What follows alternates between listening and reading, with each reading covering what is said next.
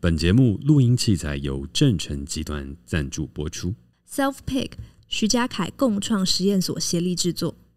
到 Oasis 这礼拜五要推出一个超屌餐点，啊、特级牛舌吐司。牛舌，而且它搭配的是莓果酱。牛舌莓果酱，我跟你讲，这 idea 是我跟那个厨师厨师 Jack， 不是我。两个 Jack 的想法，有两个双 J 双 J 合作，对，双 J 合作，对。而且那个 idea 就是那个 Jack 厨师 Jack 先跟我讲，为什么你叫人家名字的时候会有比较不标准的感觉？那个 Jack， 然后你讲自己说我是 Jack， 你讲他人你明明就都叫 Jack， 然后你就讲他的时候会有一种比较台的感觉。没有啊，有啊，你之前我都有观察到。我跟你讲 ，Chef Jack， 好，这样可以。OK， Chef Jack 跟 Jack， 对 ，Chef Jack。OK， 好。那时候 Chef Jack 他就跟我说：“哎、欸，要做一个牛舌吐司。”我说：“哎、欸，蛮屌的。那酱你要用什么？”他说：“嗯，还正在想。”然后我就说：“哎、欸，你知道吗？我去欧洲啊，我吃到他们用草莓酱搭配猪排，意外的好吃。你去看很多米其林星级餐厅，他们都是那种甜与咸的美丽三重奏。所以我就说，我们来试试看。甜与咸哪里有三重奏？就甜跟咸呢、啊？甜咸跟肉的鲜哦。” 你肉本身就是一个重奏啊，甜与咸就双重奏而已啊。肉要用咸去提味、去调味、去腌制，然后再加上甜，所以就是甜、咸、鲜的三重奏。三重奏很多层次，而且超级好吃。因为它的吐司是带一点那种法式吐司，有沾一点点蛋液，然后呢还加上了一点炸洋葱在里面作为一个点缀，然后把两片吐司夹在一起，所以你一咬下去 ，juicy。欢迎收听《世代登出》，大家好，我是Jack。大家好，我是 Katie。《世代登出》呢会在每周四的下午五点上架，邀请你在下班的时间跟我们一起短暂登出这个时代，保养一下你的人生账号。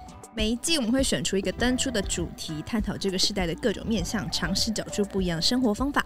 而这一季我们所聚焦登出的主题是网络科技。没错，而今天呢，我们要讨论的题目是。有网络后，你是怎么度过闲暇时间呢？是不是分不清快乐与快感呢？而这个就是网络介入后的生活之休闲篇，没错。上一集在讲工作篇，然后这集要讲休闲篇。啊、网络介入我们生活之后，工作发生什么变化？请听上一集。啊，休闲发生什么变化？请听这一集。这样，那、啊、你不念完又抢我词。其实我刚刚只想有个顿点。然后你就帮我补充了，屁嘞！你顿超久了，就想说，对啊，就要休息换气换气。你刚刚那个是已经断气了，不是换气吧？就想说一次讲那么多资讯量有点大哦，对啊，就是要聊休闲篇啦，这样哦。所以你刚刚在做效果就是啊，就做一个有默契大考验，这样我跟你的默契大考验。好，没有默契，进入主题。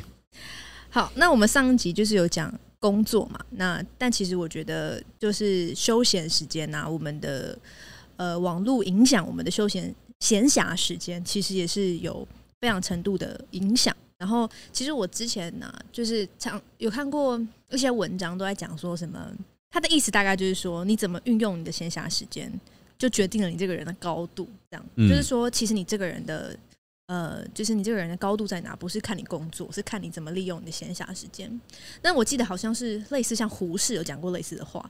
那那时候他提出这这个话的时候，其实在他那个年代，闲暇时间是一个很被很被注重的一个时间，就是当时的人们对闲暇时间是非常看重，然后非常重视这个时间，跟我们现在对闲暇时间的理解好像不太一样。就我们现在对闲暇时间的理解比较像是，哦，我没在工作的时候，然后耍废啊。休息啊睡觉啊的时间、嗯、但其实在网络上找到闲暇时间的定义，它是一个非常我有点吓到的定义。它就说闲暇时间呢是指人们除了劳动外用于消费产品和自由活动的时间，是从事劳动后身心调剂的过程、嗯、然后这个时间对社会跟对个人而言都是有非常大的帮助的，因为闲暇可以创造科学跟艺术、嗯、然后人们可以透过闲暇得到个性的全面发展，进行文化享受和创造活动，得到娱乐和休息。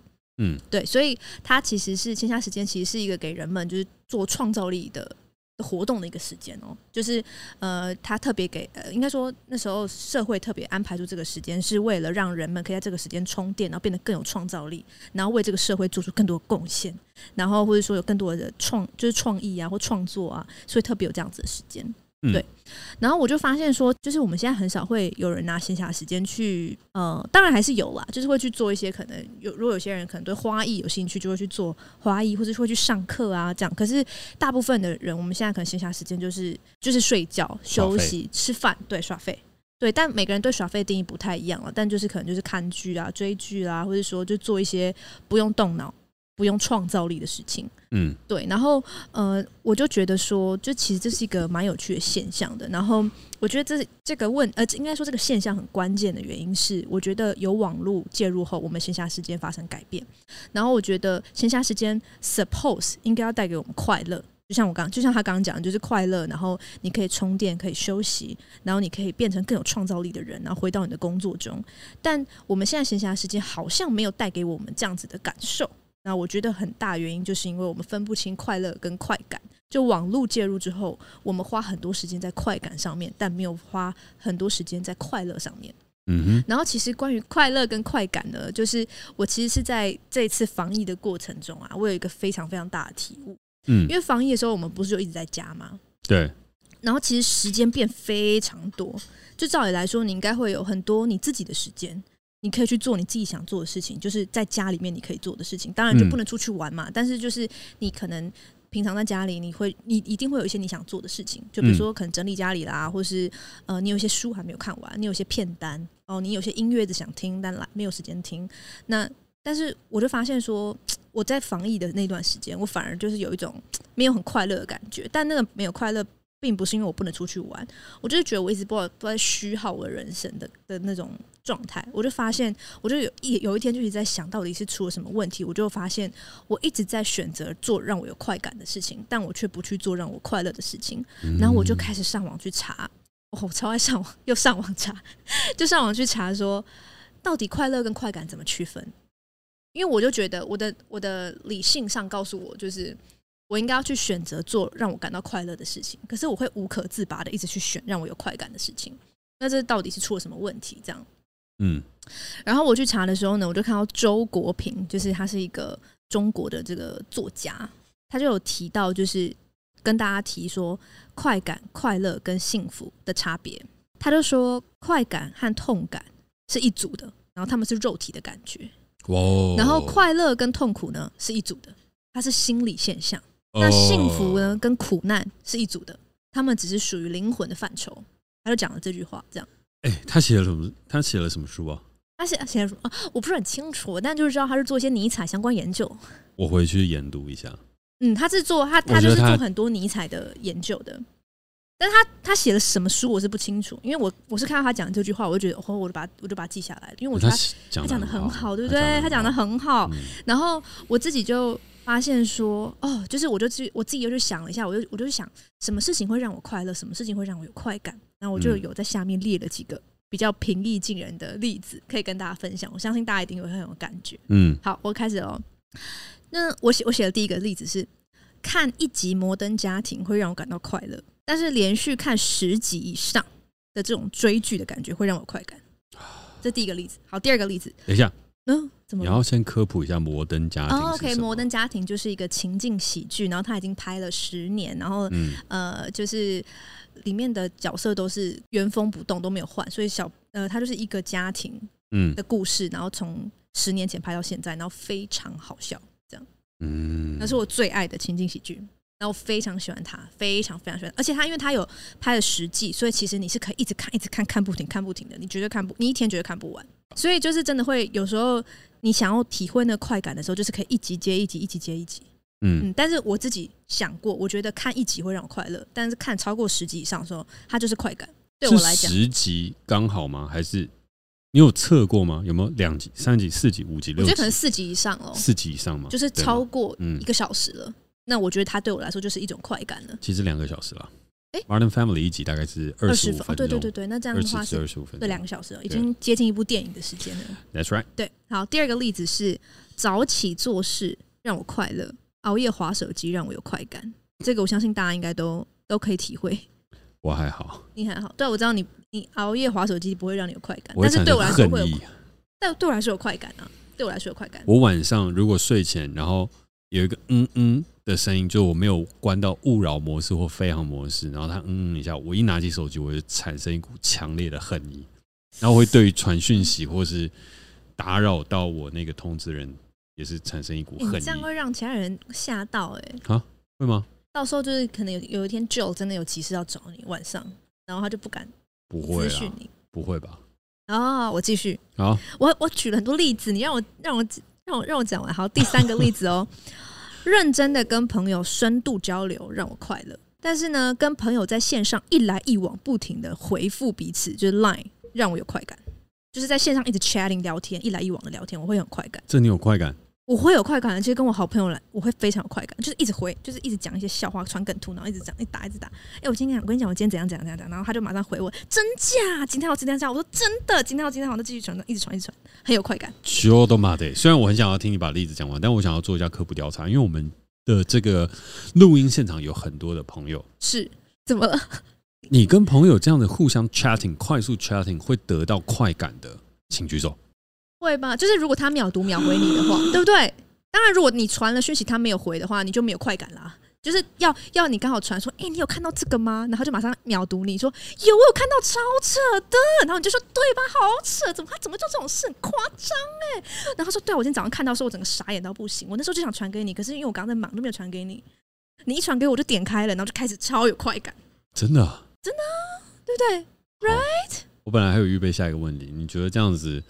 聊超过就是无间隔的聊天，超过五句会有压力的，请举手。但我现在就不想问了。不会有压力啊，而且有时候这样一晃眼就一个小时了，真的，因为你们还是会聊别的，就也不是只有聊你传给他的那个东西。My God， 这是真的让我超有快感，尤其是跟我的好朋友，真的超有快感。好，请我先把例子举完，我等一下还会回头再 go through 这些例子。好，对，好好但这些例子都是我很认真在想，认真在举例的。对，但正因为你的认真，所以引起了我的一个难以置信。但真的很有快感啊！你是可能是因为你打字比较慢，因为我打字非常快，这是一种歧视吗？我手机打字跟电脑打字都非常快，所以我就可以一直。我电脑打字也很快。那你没有跟别人这样电脑打字，然后很快速跟别人？没有。你就是不喜欢聊天嘛？我不是不喜欢聊天，我。看重的是真正的，你不喜欢线上聊天呢、啊？我喜欢倾听。好，倾听，倾听，这个倾听的这个组合拳又出来了。倾听，好，你继续。下一个，下一个，下一个呢？我写说，我觉得认真的发布一则贴文，就是很认真的，我写了一一个贴文，然后我发布出去，让我快乐。嗯、可是呢，我不停的刷新，看谁留言或按赞，会让我有快感。认同。这我认同，这你认同，这个我就认同。Okay, 这个我相信应该很多人也有感觉。好，那最后一个呢是好好做伸展运动来保健我的身体，嗯、让我快乐。嗯，但瘫软在沙发上滑手机让我有快感。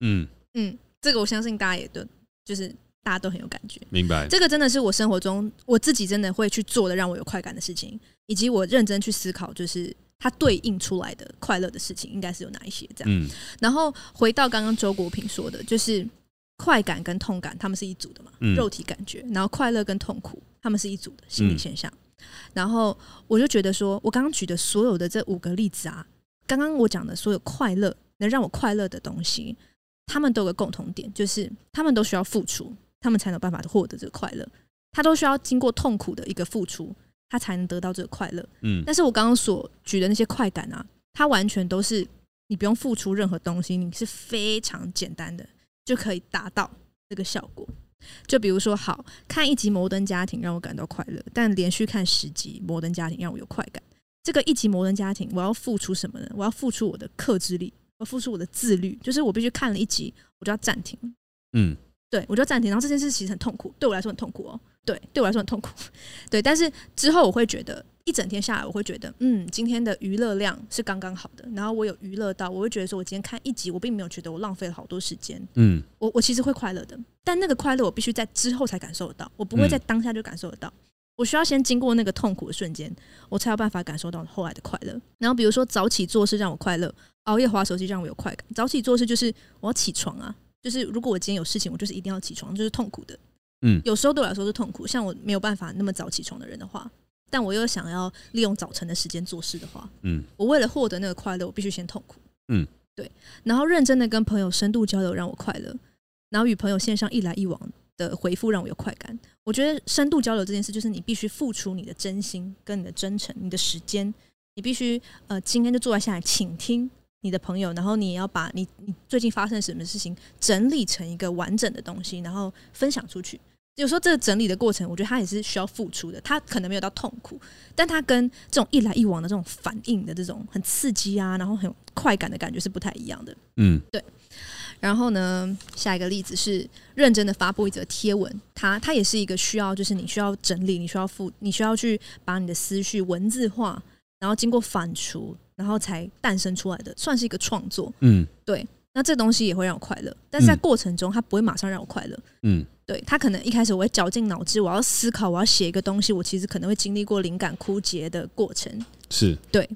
那再来就是好好做伸展运动，保健身体让我快乐。就、嗯这件事也其实很痛苦啊，就是我每天要特别拿挪挪出一个时间，就是伸展我的筋骨啊，然后我不能一直低着头，然后去做呃保健我的脊椎、我的骨盆，然后我的颈椎这些东西的的这些运动，它它当下是不快乐的，但是它可能有一天，我做我可能我做了十年，我会很庆幸我自己有做这件事，那个时候我会感受到真挚的快乐。嗯，然后我就我那时候回头看我举的这些快乐跟快感的例子，我就发现在这些快感、痛感、快乐、痛苦、幸福跟苦难啊这三组里面，只有快感跟痛感可以完全分割。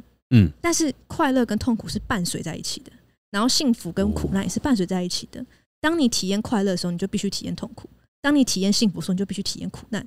但当你体验快感的时候，你可以完全不体验到痛感。哦。然后网络时代的时候，就是网络时代就是把快感当做一个呃，就是快感的赠送地。你就只要进入到网络世界，你就可以完全忽视痛感，你就是可以一直不停的获得快感。嗯。然后我觉得这也让我们有一种错觉是，是有时候会觉得就是就是如果我可以一直选择快感的事情，我为什么要去经历磨难、经历痛苦？然后我们就会觉得人生为什么这么难？但其实人生本来就是这样，就是应该说真实世界本来就是快乐跟痛苦是相伴相随。嗯，但是网络世界给我们一种你可以只体验到快感哦，你可以不体验到痛感，然后我们就会有一种越来越厌世的感觉。我们只要一离开网络世界回到真实世界，就觉得这个世界的恨意对我们来说很强，但其实这个世界本来就这样。我觉得就是正常的，应该说真实的世界，我们就是应该要体验痛苦后才获得快乐，体验磨难后再获得幸福。然后幸福跟磨难、快乐跟痛苦，它是会，它是会交叉来的，这才是生活本身。但是网络世代会更让你跟跟你说，你可以一直不停的体验快感，然后这个这个世界是存在的，嗯、你只要进入我们的游戏，哦，进入这个呃这个网络，进入这个社群，啊，进入这个 Netflix， 就有看不完的片，你有追不完的剧，你有不可以不停下单的购物车，然后你就会觉得世界好像应该就是这样。嗯，但其实不是，所以我们对于真实世界的耐心也降低了。嗯，就我们对于痛苦或者对于磨难的本身也没有办法，越来越没有办法忍受，因为网络世界太爽啊。嗯，对，我们可以毫不费力的感受到快感，但那我们为什么不呢？嗯，对。然后我就觉得，对，就是如果我想要达到快乐，它是要经过痛苦的。而我刚刚讲那些快感，它其实稍纵即逝。的确，我可以不断的取得，可是它稍纵即逝。可是你知道 一, 一天啊，我只要一天早起做事的那个好心情哦，它是可以维持非常久的。但我瘫软在那边滑手机，我就只达得到那一秒的快乐。还是要不要我们把那个录音时间改成每天早上七点半？但是这样大家起不来啊。没有，你先不要看别人嘛。七点半？七点半录音啊，蛮屌的。你就七点半来这里录音哦？可以啊，我可以这边我可以把绿洲打开啊，可以啊，我 OK 啊。嗯。然后你会获得很完整的快乐，我觉得不太一样哎、欸，因为我是想要早起做我自己的事情，不一定是录音。哦、好，哎、欸，那可以啊，就是一周有别天做这个，然后两周一天而已啊，你两周就会有一天很快乐。那所以你就是现场观众也要跟我们一样七点半起来，然后在这边大家获得相同的快乐。没有，可是是我的快乐啊，不一定是别人的快乐，有没有？我觉得每个人都可以去写自己的快乐清单。OK， 就是那种对你来说真正快乐的事情。嗯，对，就是像有些人可能会觉得好好的看一部电影，嗯，很快乐。可是追剧不一定那么快乐，追剧不快乐，对，就追剧就真的是很有快感。可是你好好的欣赏就两个小时的一个电影，嗯，他可能会真的觉得非常快乐，而且这个快乐感觉是可以充电一个月的。嗯，对。然后我那时候就在防疫期间就写了我的快乐清单，然后我就觉得说我以后一定要多做让我快乐的事情。就比如说我又开始用很坐姿很不正确 的, 的方式滑手机，因为我的脊椎不好，所以其实对我来说这件事特别重要，嗯，因为我会知道我现在在累积那个债。OK， 我有一天会不快乐的，就如果我一直不好做正滑手机，嗯，对，所以总之我只是想表达说，的确网络介入后，我们真的会分不清快乐跟快感。但是我也是在防疫期间才了解，就是快乐跟痛苦是相伴相随，嗯，这才是才是真实的本身啦。嗯，对。我有个提问，好，提问吧。你可不可以从这个例子当中，嗯，就是你刚刚举了应该一二三四五五个例子，嗯。你说五个快乐快感例子，对，嗯，他有没有办法从这五个例子当中举其中一个例子延伸到幸福？幸福啊，哦，因为你刚刚可以哦，是可以的，哦，可以哦，可以啊，来，好，第第三个例子就是认真的与朋友深度交流让我快乐，嗯，然后与朋友在线上一来一往不停的回复让我有快感，嗯，那这个快乐的感觉是，我觉得。我跟朋友建立，就是我跟朋友进行一次深度交流所建立的这个关系啊，它最后是一个我人际关系的幸福的很重要的基础。就是我人，我觉得幸福，应该说我这一辈子会让我感到幸福的事情是，可能一个很真诚的朋友。嗯，那我觉得真诚的朋友需要用这样子的认真的交流来经营，所以有一点点模糊，不像那个快乐快感这么直接。简单的动名词组合形成的一个句子。哦，你说什么什么什么让我幸福，哦？嗯，拥拥有一个可以互相坦诚然后诚实的朋友让我幸福，啊，是幸福的。对，然后还要再来，然后跟他有一次深度的交流是快乐的。好，啊，那我知道，那我知道，okay. 我知道你想要听什么样的东西了，我可以直接讲给你听。好，好瘫软在沙发上滑手机让我有快感，那好好做伸展运动保健我的身体让我快乐，拥有健康的身体让我幸福。啊。讲得蛮好的，对，就是就是这样，蛮好的。因为幸福的那个会比较大啦，就是它会是一个，可能它要拉比较长远来看，嗯，对，明白。就比如说，可能我三十岁的时候，我回顾这十年最幸福的事情是什么，我不会说哦，我好好做伸展运动，我会说，嗯，我觉得我这十年有一个健康的身体，我觉得很幸福，嗯，我会说出这样的话，对。因为刚刚会问这个事情，就是对我来讲，我觉得刚刚讲的快感、快乐跟幸福，以及它相对应存在的东西，如果以感官受器来讲的话，嗯，我觉得它的层次就是刺激、感受跟领悟。嗯，嗯刺激、刺激、欸、感受，感受是快乐吗？对，感受是快乐与痛苦，领悟是苦难与幸福。OK， 然后我们就讲这个东西就是身心灵的层次嘛，身体就是停留在刺激，心就是一个感受。那灵就是一种领悟，嗯，而领悟是最困难的。所以你刚刚我问的这件事情，它跟领悟是切合的，嗯，因为你到最后你感谢了我拥有了一个健康的身体。那如果 even 它最后是苦厄的，嗯，苦难在灵性里面说吧，蛮多人就是佛家会说它是苦厄嘛，嗯，厄运的那个厄，苦厄，嗯，就算它是苦厄的，它也会带给你领悟，它会让你学到一个，嗯，一课这样子，嗯，对，所以。其实刺激一体两面，感受一体两面，然后领悟也是一体两面，嗯，然后只是刺激这个东西它很难透过一体两面的事情去双向得到，但是感受跟领悟它是比较容易可以双向得到的一个状态。所以我觉得你刚刚分析得很好，嗯，然后你最后去讲到的这个领悟上面所得到的事情，就譬如说我拥有一个健康身体，我拥有一个一辈子的朋友，对，哦，对，一辈子，我觉得就是很棒的一件事。所以如果这个东西我们假定它为真实，就是这几个层次为真实，以身心灵的状态来对应的话，我们再切回到我们的网络科技当中所对应的一个状态，嗯，就是最低的层次，嗯，刺激。我觉得这的确是我们当代要面对的一个很大的问题，嗯，以前我们追求快乐是一个基准点，然后我们可以很快的去追求幸福，嗯，换句话来讲，我们大部分的时间都在感受，少部分的时间我们在领悟，极少数的时候我们很认真的在面对刺激。我觉得这是以前的事情，以前网络科技跟整个社会没有那么发达的时候，我们人生的组成大概是这样。因为你要获得刺激不是那么容易，对，以前以前的时候、嗯、早睡早起刚刚好而已啦。太阳晒屁股你还不起来，你被热死啊！你去露营就知道啦，你去露营露到六点你不起床被热死啊！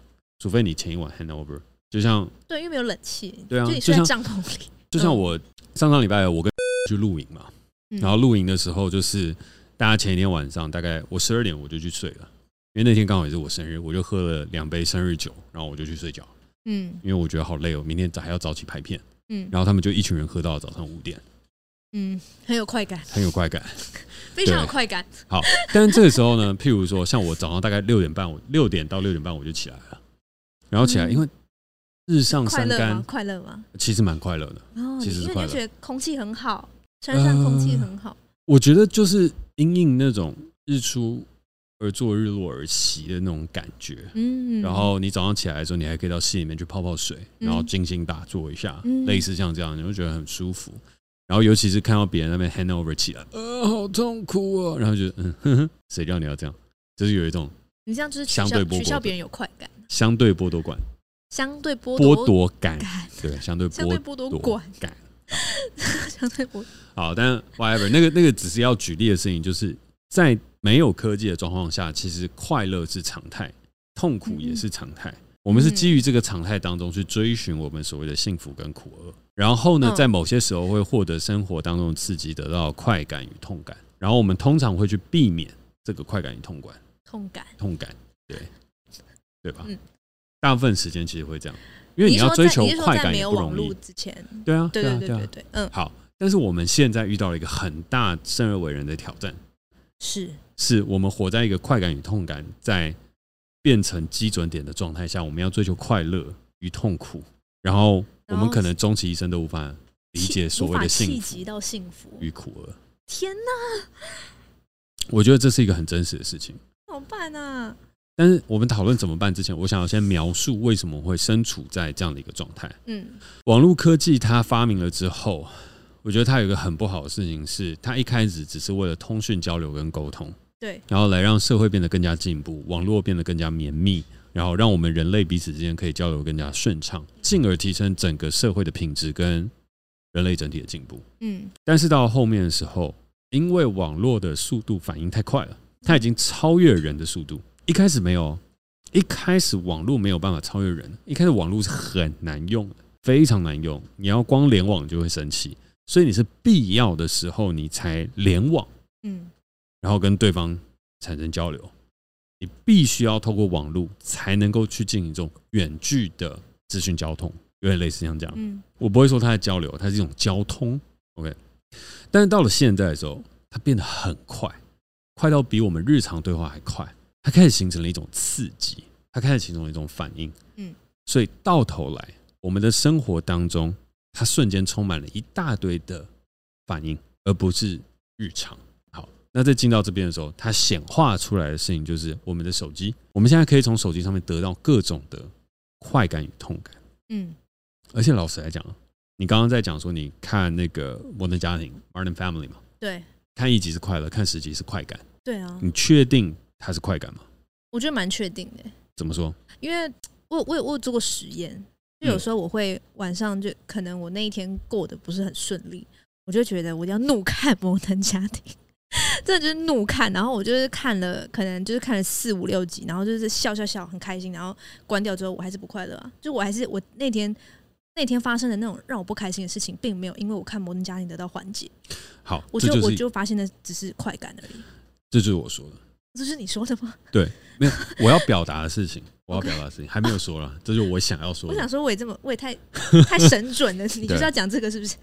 但是这是真的，嗯。他某一部分是在逃避痛感，或者当痛感发生的时候，他马上用快感去掩盖住。嗯，因为这是我实际当中感受到的。嗯，我也曾经有一度在迷很多的 sitcom， 或者是有一度不小心开始玩 Candy Crush， 一度而已吗？一度，但维持了一段时间。一度哦。对对对对，我相信公司好像有一些同仁都看过我曾经沉迷于 Candy Crush 的时间了啊，但 whatever。什么时候啊？应该最近吧，最近也有吧。最近没有吧？就这半年内应该还是有吧。半年，因为你之前年初的时候、啊，你之前在录音的时候就有讲啊。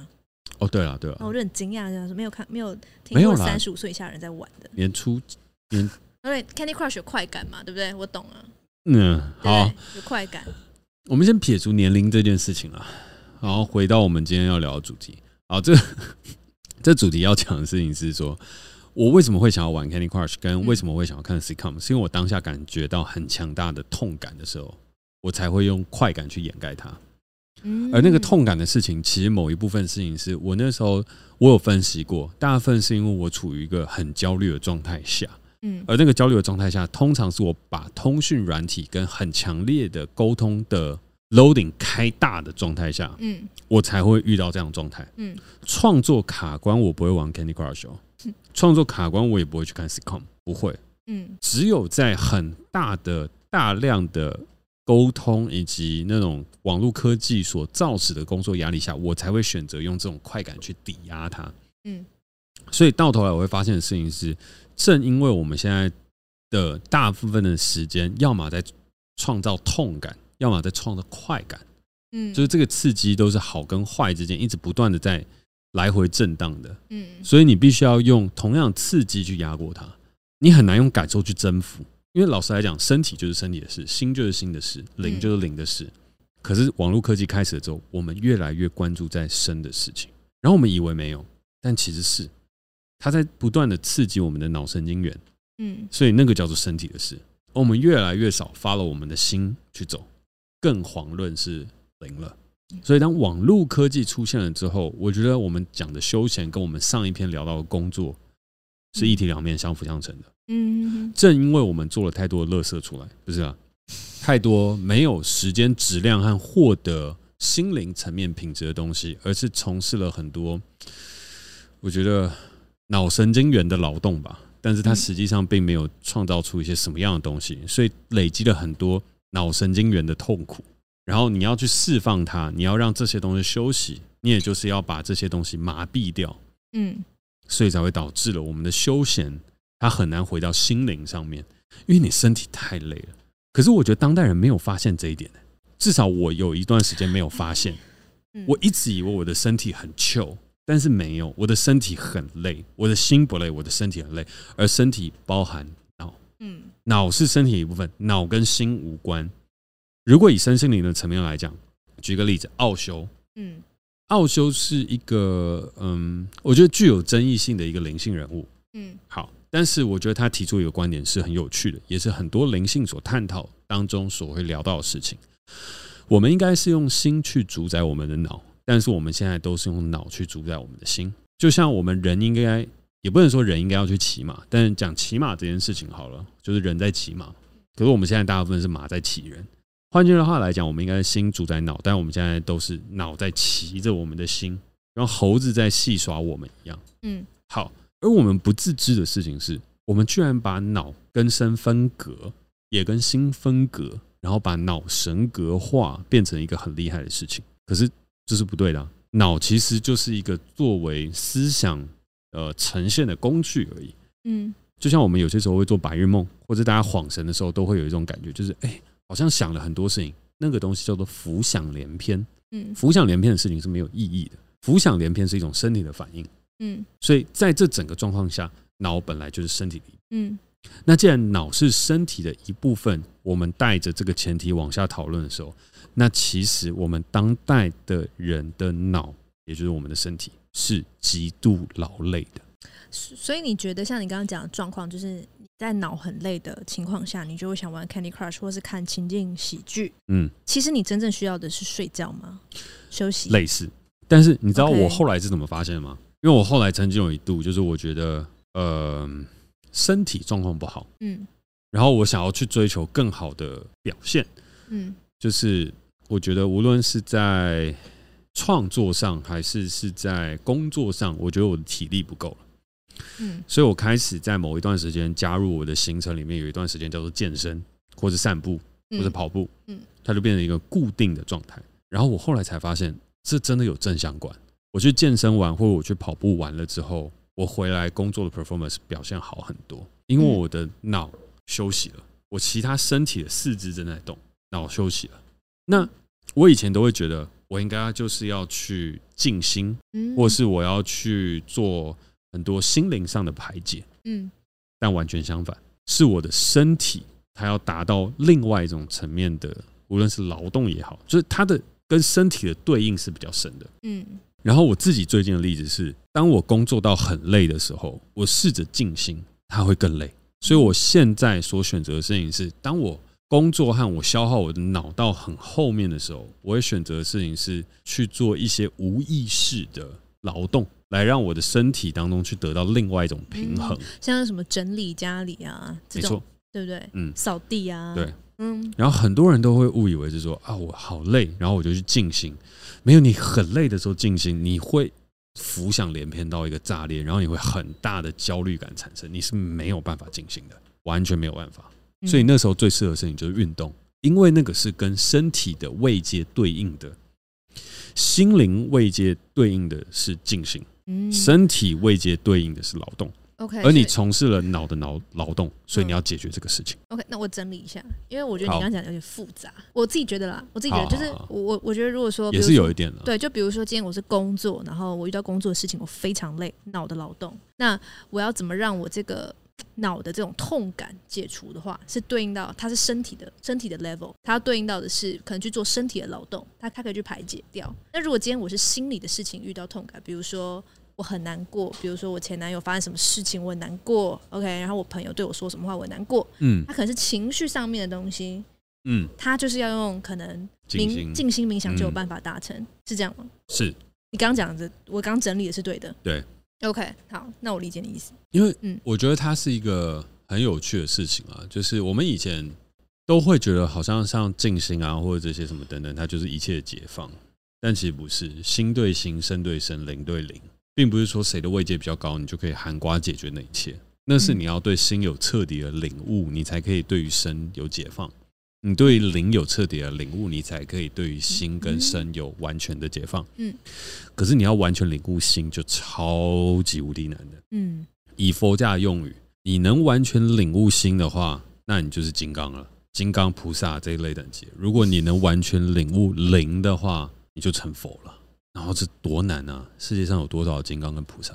嗯，但回过头来啦，我们今天聊了网络科技和这一块的事情，就是我觉得网络科技它让我们当中有一小块解离，就是脑的劳动它也是一种身体的劳动，而网络不断在刺激我们脑的劳动，那脑的劳动刺激到后面的时候，我们又误以为它跟我们的心与灵在绑在一起，所以我们会寻求另外一种解放，但它其实就是停留在最低的层次，所以网络科技让我们的层次其实某一部分是拉低的，我自己有这样的一种感受，嗯，因为它停留在一种反应的层次里面，它没有讲到新的一种感受，他更遑论要去追求一种灵性的扬升，这些事情并没有发生。嗯，所以如果说在今天这个快感、快乐与幸福，以及网络科技之下的一个总结和闲暇时光，我们该怎么样去面对的话，我自己的总结会是长这样子。嗯，我觉得你要很审慎的知道你现在的劳动状况为何，而你在使用网络科技的时候，其实大部分你就是快感、痛感和追求这些刺激的时间。而这个时间必须要掌控。嗯，你有事情想说？有，我刚刚想到一个更能整理，就你刚刚在讲的东西的一个说法。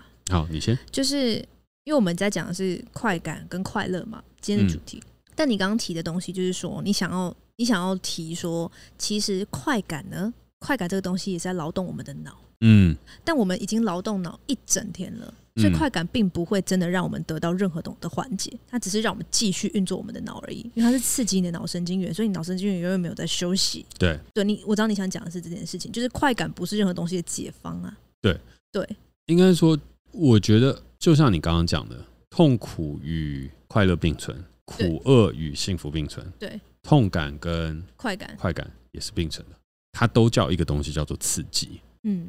所以当你快感越多，你的痛感也是相对的。嗯，所以我觉得你刚刚最后 conclusion 的那个东西很好。嗯，对啊，就是你一直追求刺激，那个东西就只要刺激而已。嗯，没有什么别的，它不是纯粹的快感，没有什么事情是纯粹的快感，只有纯粹的刺激。OK， 嗯，然后你在玩这些东西的时候，你就不断的在刺激，然后你还刺激同样一个东西 ，Pacific 就针对你的脑神经元，这是很累的事情。那你刺激完你的脑，那你刺激你的身体啊，这个东西才会是放松啊，这个东西才会是一种平衡，哦、平衡啦、啊，对对。而你一直不断的说、嗯、哦，脑好累哦，然后我再继续刺激我的脑，这叫病态。所以当你脑刺激过多的时候，那你透过身体的劳动和这些东西获得其他不同的刺激或是缓和，嗯嗯，那这些东西就会舒服的。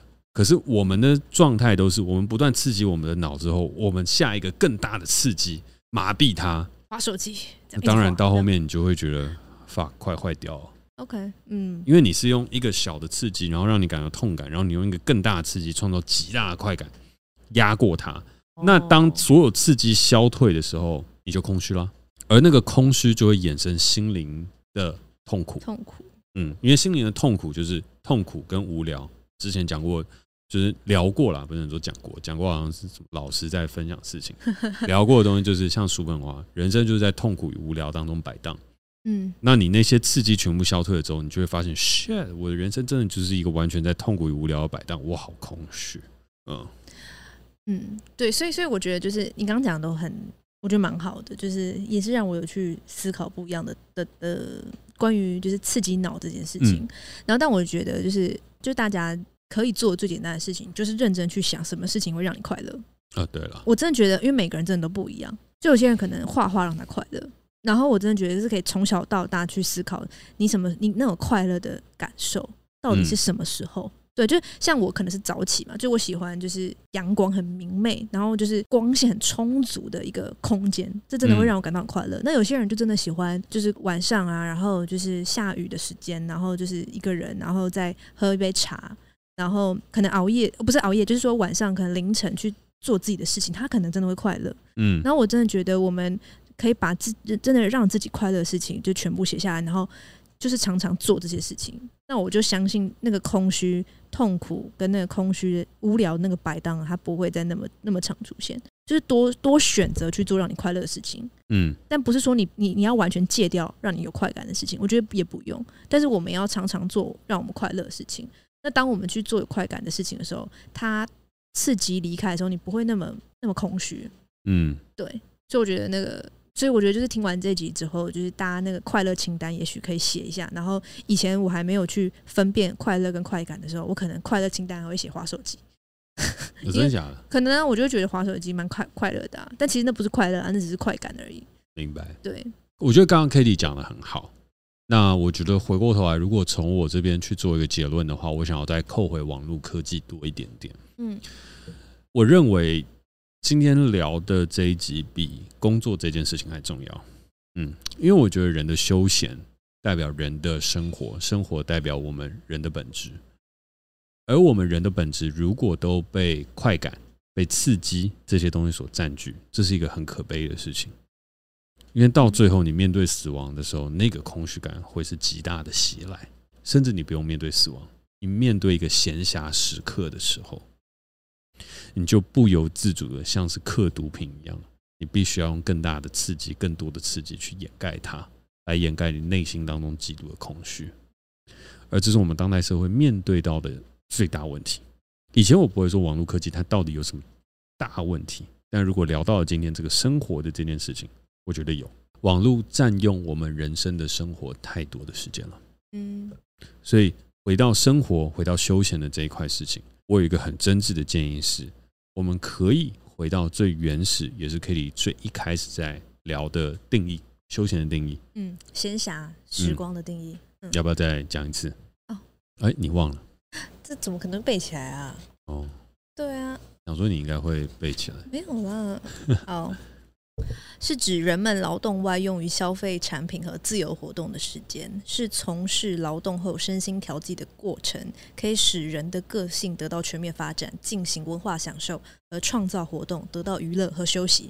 嗯，然后我觉得里面最重要的事情就是创造，工作、劳动这些没有创造的必要性，但你的休闲有创造的必要性。因为你无法保证自己的工作和自己的劳动它到底为这个世界带来什么，但是有些时候身为为人都难免有一些必须要去做的事情。我们有些时候必须要赚钱，必须要养活自己，必须要去做很多的东西。嗯、那既然这些必须我们都已经在工作上完成了，那我觉得剩下唯一的一件事情就是人生来是为了行动，而行动它其实某一部分就是在创造某一部分的价值。嗯，所以当闲暇时间的时候，我们应该更专注于创造。我们在创造什么？花艺也是一种创造，读书也是一种创造，写书当然也是一种创造。那你说散步是一种创造？是啊，你创造了自己的思想。回过头来，休闲与闲暇时光，我觉得最适合的就是透过某一些事物创造属于你自己的思想。我觉得这才是休闲最棒的事情。而网际网路很难帮你达到这一块。网络科技它大多是不断的反射他人及地域的无限棱镜或棱镜棱镜棱镜棱镜啊，无限棱镜的不断的折射。所以回过头来，当休闲的时间，如果我们以创造自己的思想和创造自己的价值作为出发，我觉得这才会是最好的。然后在休闲的时候，尽量尽量不要用网络。你可以去看场电影啊，电影的本质也是类比的，也是 analog 的、嗯、那就算它今天再变成 digital 四 K 也 OK 啊，你只要用类比的本质在欣赏这部电影就好了。所以我常说，像我自己是用 Netflix， 和那一集在聊 Netflix 的时候也有聊过，一个礼拜看一部电影就够了，一部好的电影让你绝对绝对支撑得了一整个礼拜的时间。但如果你看完了觉得还不够，我要再看下一部，不好意思，下一部就算是再好的经典也没有办法带给你相同相同的感动，因为你的感受力是有限的。感受力是有限的。嗯，快感刺激它可以无穷尽，但人的感受是有限的。直到你得到了领悟之后，你才又有机会到达那种无限的境地。所以我自己的感觉是，刺激它可以永远的去追求无限的最大值。对，感受是极其有限的，好好珍贵。领悟是你会领悟了无限的这个概念，所以对我来讲，它是一个这样子的堆叠。我好难哦。然后我正在努力的练习，而网路它会让你执着于追求无限，追求无限，因为网路它发展的比你快太多了。我知道了，就是网路是追求无限，嗯，然后 WiFi 嘛，对对对。那你刚刚讲那个，我觉得我觉得大家听不懂哎，对吗？你再讲一次啦。刺激呢？是无限的追求，对，感受是有限的经验，然后领悟、哦、领悟很难呢、欸。领悟是了解了无限的这个概念，你刚刚是这样讲的，非常难懂。领悟就是那种道可道非常道，但是我觉得领悟就是无限的本质。Okay. 而人的本质是无限，就是世间万物的本质都是无限，所以当你领悟了，你就对于这一份无限有多一分的了解。所以领悟的本身是对无限的了解。好，这个我们等到讲到灵的那一块的时候，我们再找一些禅师一起去讨论。可是我是真的有跟，我忘记是跟哪一个禅师在交流的时候，就是我发现禅学对无限是有很深的认识的。我知道，我知道，嗯，对，所以我才会说领悟是一种对无限的了解。嗯，所以你领悟了无限的概念，这是很讲，你要从受想行识。这些不要不要不要再讲这么多别的了，好，结束了。对，那我们今天呢也是要迎来最最最重要的一件事情啦，那就是在节目的最后呢，再次邀请你在每周四与我们一起共同短暂登出这个时代，结构社会，实现自我成长。没错，让我们的人生账号都可以登出一下再启动。而如果你想要收到我每日所撰写的电子报，听见更多不同的想法，欢迎加入我所经营的线上沙龙俱乐部徐家凯共创实验所，相关的连结都有在节目的资讯栏当中哦。而如果你有内容产出的接案工作，也欢迎随时私讯我的 I G， 我现在是个自由工作者哦。我是Jack， 我是 Katie。 如果你喜欢我们的节目，欢迎订阅我们。有任何想跟我们的 说, 说的话，也欢迎在 Apple Podcast 给我们评分加留言，或是透过底下的连结私讯给我们哦。那我们下次见，拜拜。